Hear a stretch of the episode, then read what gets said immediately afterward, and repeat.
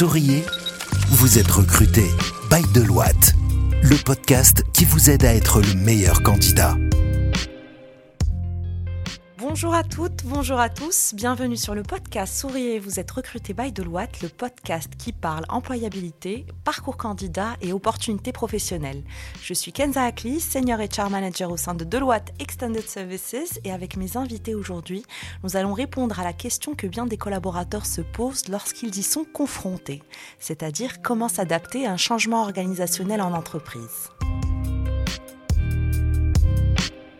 Avant de vous présenter mes invités aujourd'hui, j'aimerais vous introduire le sujet du changement organisationnel et vous expliquer que celui-ci, lorsqu'il intervient en entreprise, il s'agit d'une transition qui est majeure. Cette transition majeure a des répercussions profondes sur l'entreprise, que ce soit d'un point de vue de la culture, mais ça peut être aussi au niveau de l'infrastructure, des technologies ou également au niveau des processus internes de l'organisation. De tels bouleversements sont forcément palpables chez de nombreux employés qu'il s'agisse d'intégration de nouveaux membres au sein de la direction, c'est souvent à ça euh, qu'on pense quand on parle de changement organisationnel, mais également lorsqu'on déploie de nouveaux outils au sein de l'organisation, ou qu'on doit aussi ajuster les objectifs de l'entreprise.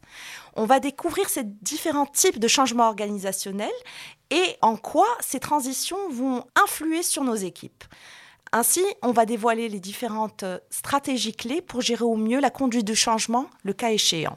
Avec nous aujourd'hui, Hicham Ouazi, notre senior HRVP qui intervient sur les métiers du cloud. Bienvenue à toi, Hicham. Bonjour, Kenza. Et Émilie Cadet, notre manager communication, qui nous fait le plaisir euh, d'intervenir pour nous donner sa vision d'un point de vue communication lors des changements organisationnels qui sont opérés en entreprise. Bienvenue à toi, Émilie. Merci, Kenza. Hicham, est-ce que tu peux nous dire déjà pourquoi une entreprise prend la décision d'opérer un changement organisationnel? Qu'est-ce qui la pousse à opérer un tel changement?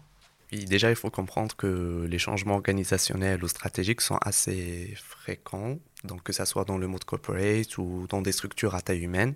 Et ça peut couvrir, euh, par exemple, la répartition et la formalisation des tâches, la revente des process, le changement d'organisation et de hiérarchie. Et plusieurs raisons pourraient amener les entreprises à considérer les changements. Ça peut être pour euh, s'adapter au marché et aussi s'aligner aux besoins des, des clients. Ça peut être aussi pour le rebranding, c'est pour créer une nouvelle identité visuelle, euh, acquérir peut-être euh, de nouveaux parts de marché euh, et aussi atteindre une nouvelle population et une nouvelle clientèle. Ça peut être aussi dû à la concurrence, parce que les entreprises sont en concurrence pour attirer et fidéliser les clients. D'autres raisons comme fusion-acquisition, qu'on appelle aussi M&A, Merger Acquisition, et qui sont très souvent présents dans le monde des affaires. Euh, ça peut être aussi euh, pour rester à jour avec les tendances euh, technologiques, donc qui peuvent avoir un impact significatif sur la manière dont les entreprises opèrent. donc les entreprises sont amenées à revoir leur organisation et justement pour intégrer une nouvelle technologie, à l'utiliser d'une manière efficace et euh, aussi stratégie d'entreprise. Donc euh, les entreprises pour, euh, pour évoluer, pour grandir, donc ils sont dans cette optique de revoir tout le temps leurs leur KPIs et pour y faire, il faut assurer des changements organisationnels. Donc, quelle que soit la raison du changement, il faut dans tous les cas inclure et impliquer les collaborateurs dans ce changement. En parlant d'impliquer les collaborateurs, je pense que la vision que va nous apporter Émilie en qualité de communication manager va vraiment nous éclairer parce que la communication reste quand même la clé du changement et c'est la première étape à prendre en considération lorsqu'on doit annoncer en tout cas la nouvelle aux collaborateurs. Émilie, est-ce que tu peux nous apporter ta vision et peut-être nous dire comment tu as pu gérer des plans de communication euh, lorsqu'il y a eu des changements organisationnels dans les entreprises dans lesquelles tu as été? Oui, alors effectivement, pour rebondir sur ce que disait Hicham, il est important d'impliquer en fait les collaborateurs lorsqu'il y a un changement organisationnel. Parce que souvent, on pense uniquement stratégie et puis euh, finalité, c'est-à-dire euh, chiffre d'affaires ou des choses comme ça, mais sans le côté communication, un projet de changement organisationnel peut être voué à l'échec. Il faut savoir qu'un changement organisationnel, bon déjà ça ne s'improvise pas, il faut vraiment l'anticiper. Et le volet communication, et notamment la communication interne, a un rôle vraiment déterminant dans la réussite euh, du changement. Parce que euh, on ne peut pas imposer changement aux collaborateurs sans leur expliquer le, pourquoi, les raisons et les conséquences et ce qui les attend quelque part. Parce que je pense qu'il n'y a rien de pire pour un collaborateur d'être dans le flou et de se dire tout a été décidé euh, dans les hautes sphères euh, de la direction et nous, on n'est pas au courant. C'est vraiment une mauvaise façon, on va dire, d'aborder le, changement parce que justement, il est souvent perçu comme une menace pour les collaborateurs. On dit, voilà, mon rôle va changer, est-ce que j'ai, on va m'enlever ou me rajouter des responsabilités euh, Ça peut induire aussi un certain stress chez les, chez les salariés de, de, de fait de, de, de douter et de ne pas savoir. C'est pourquoi il faut vraiment préparer le changement et le communiquer de la bonne façon et à la bonne fréquence pour que l'impact négatif soit vraiment réduit. Il y aura de toute façon un impact. Euh, tout ce qui est changement dans une entreprise, il y a forcément de la résistance au changement quel que soit le statut du salarié, quel que soit là, on peut être manager, senior manager, euh, directeur de département, on peut avoir un impact négatif sur cette personne-là lors d'un changement organisationnel. Donc, je disais, il faut anticiper, donc il faut vraiment préparer et accompagner le collaborateur et il faut les rassurer. En fait, il faut les rassurer. Et c'est là que la communication interne vient jouer son rôle à travers différents canaux. Donc, euh, si c'est une entreprise qui dispose déjà d'un département communication où il y a déjà de la communication interne, il faut vraiment exploiter les canaux qui sont existants. Donc euh, une newsletter ou euh, tout simplement les emails, des, des mails push. Mais il y a aussi plusieurs autres façons que le, le simple mail pour communiquer auprès des collaborateurs. L'entreprise peut organiser des ateliers, des séances d'information pour expliquer ce qui va se passer et ce qu'implique ce changement. Donc, comme l'a dit Hicham, ça peut être un changement de hiérarchie, ça peut être un changement de technologie, ça peut être un changement de processus. Le changement peut vraiment prendre différents aspects. On peut aussi organiser des webinaires thématiques, faire intervenir un coach qui peut les aider dans l'accompagnement la, dans au changement. On peut préparer des petits livrets ou des petits, voilà, des petits dépliants qui vont un peu expliquer les étapes du changement, parce qu'un changement oui, c'est un changement, mais parfois il est fait de différentes étapes, il ne se fait pas du jour au lendemain. Donc comment chaque étape va se passer, le temps que ça va prendre, plus ou moins, c'est toujours bien de se projeter. Et euh, si l'entreprise dispose par exemple d'un intranet, de faire un espace dédié avec une foire aux questions par exemple, où les gens aussi peuvent... Euh, voilà, justement, on parle de nouvelles technologies. S'il y a un chatbot, pouvoir poser des questions et avoir des réponses assez rapidement, ou mettre en place une cellule un petit peu d'écoute pour les gens, que ce soit du côté de l'équipe RH ou de la direction elle-même, avoir quelqu'un, un représentant du personnel par exemple, qui peut venir en aide, répondre aux questions, etc. Donc il y a plusieurs façons de communiquer.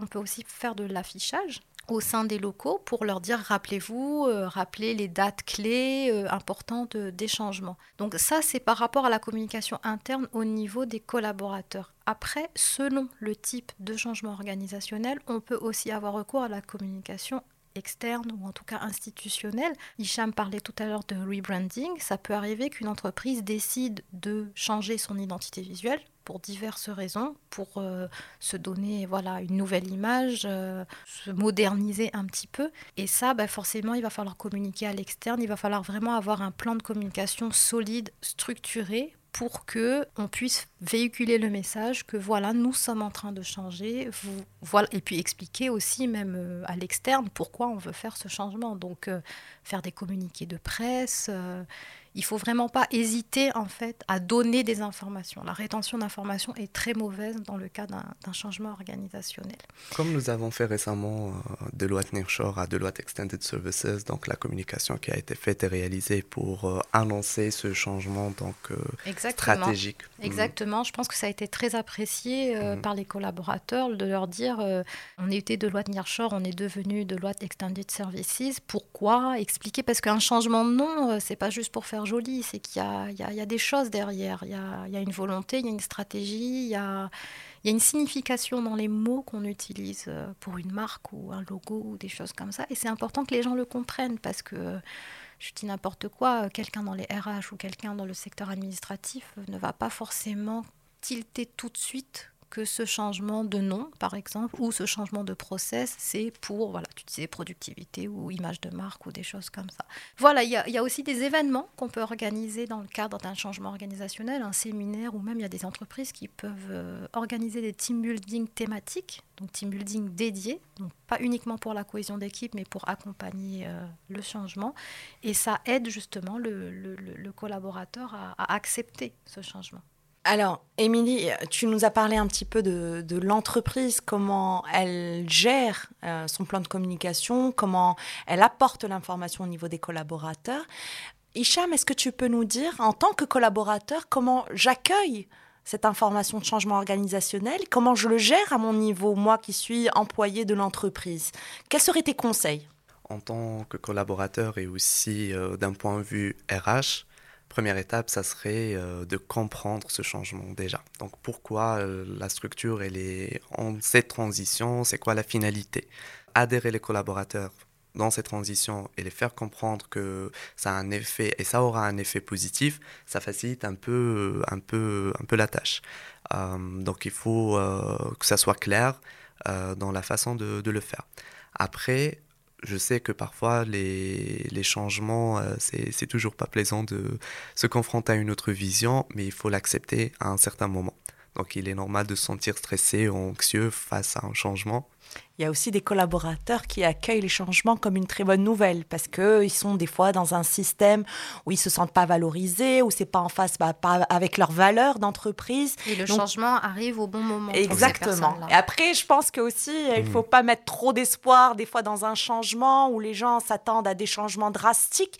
Le changement aussi vient doucement, petit à petit. Donc je pense qu'il faut l'accueillir euh, avec raison, être dans l'observation au début, être euh, dans la flexibilité comme tu disais, Émilie, je pense qu'il ne faut pas résister au changement et l'accueillir de façon raisonnée euh, et professionnelle aussi, ça, il faut le garder en tête, et accompagner notre entreprise dans, dans, dans, dans ce, ce nouvel élan qui est donné.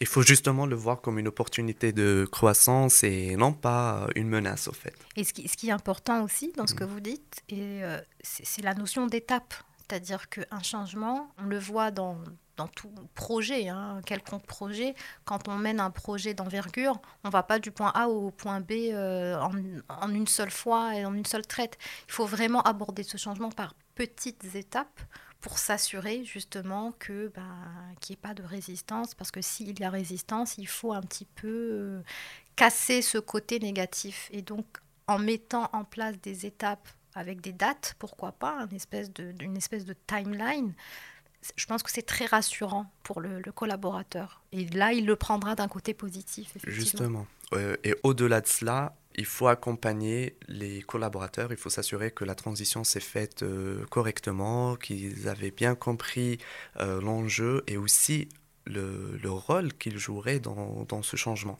Donc euh, peut-être il serait amené à acquérir de nouvelles responsabilités, de travailler avec de nouvelles équipes, euh, monter en échelon euh, pour diverses raisons. Et c'est là où l'équipe RH intervient aussi pour prendre des feedbacks, pour s'assurer que le collaborateur il est dans les meilleures conditions et que c'est plutôt positif. Et d'ailleurs, l'équipe RH prend le relais, effectivement, une fois que le changement est opéré. Mais la communication n'est pas terminée pour autant. C'est pas parce que le changement a été opéré qu'on ne communique plus, bien au contraire. Il faut que après le changement, on continue à communiquer sur ce changement, en tout cas en interne, et euh, tu parlais de feedback euh, Hicham. Effectivement, on peut par exemple, au niveau de la communication, lancer des, sondages, des enquêtes. Il y a des enquêtes RH qui se font tous les ans. Bon, bah là, de faire une enquête spéciale suite au changement. Comment ce changement est perçu Essayer de sortir un petit peu des KPIs de ça pour savoir un petit peu est-ce qu'on a réussi le changement ou pas? Qu'est-ce qui était attendu? Euh, C'est important de palper un petit peu la perception qu'ont les collaborateurs et c'est là que la communication et les RH doivent vraiment faire bah, du coup un travail d'équipe, parce que la communication doit être présente et les RH doivent prendre le relais pour s'assurer que, bah, tout, voilà, que tout se passe bien, de faire des ateliers, des entretiens, des ateliers d'écoute suite à ce sondage mené euh, en interne. Et je rajoute juste un point, c'est que le changement est graduel. Ça ne se fait pas en unité, ça prend du temps, il faut un délai pour s'ajuster à la nouvelle organisation ou bien au nouveau changement, et donc il faut prendre son temps. Comme tu disais, Émilie, euh, tu as parlé de l'importance de l'accompagnement d'un point de vue communication, mais aussi d'un point de vue RH. J'ajouterais aussi que l'élément le plus important dans l'accompagnement des collaborateurs, c'est le manager. Le management de proximité a un rôle essentiel durant toute cette période de transition. Et donc, tous les gens qui sont aujourd'hui managers, qui ont des équipes, votre rôle est primordial. Au-delà d'une communication, au-delà d'un relais RH, vous êtes dans la proximité, vous connaissez vos collaborateurs, vous êtes capable de prendre le pouls de votre équipe pour savoir comment ça se passe. Donc, euh, soyez proche de vos équipes et vous, les collaborateurs, n'hésitez pas à vous rapprocher de votre manager. Je pense que c'est essentiel dans la réussite et l'accompagnement du changement. Merci beaucoup Émilie, merci Hicham pour vos interventions et votre éclairage sur ce sujet qui est très intéressant, celui du changement organisationnel en entreprise. Pour conclure, je dirais que à chaque collaborateur qui vit un changement organisationnel de le vivre comme une chance, c'est une expérience dans une expérience professionnelle. C'est une aventure. Complètement, complètement une belle aventure euh, avec des hauts, des bas, c'est jamais simple, mais prenez tout ce qu'il y a à apprendre, vivez-le comme euh, quelque chose d'enrichissant, de valorisant à mettre aussi sur votre CV parce que euh, y, a matière à raconter des choses quand vous passez des entretiens et lorsque vous partagez votre retour d'expérience. Donc, euh, si vous avez aimé cet épisode, n'hésitez pas à nous mettre un 5 étoiles et euh, je vous dis à très bientôt pour un nouvel épisode de Souriez, vous êtes recruté by Deloitte. Merci. Écoutez Souriez, vous êtes recruté sur toutes les plateformes de podcast. Souriez, vous êtes recruté, le podcast by Deloitte depuis les bureaux de Casablanca.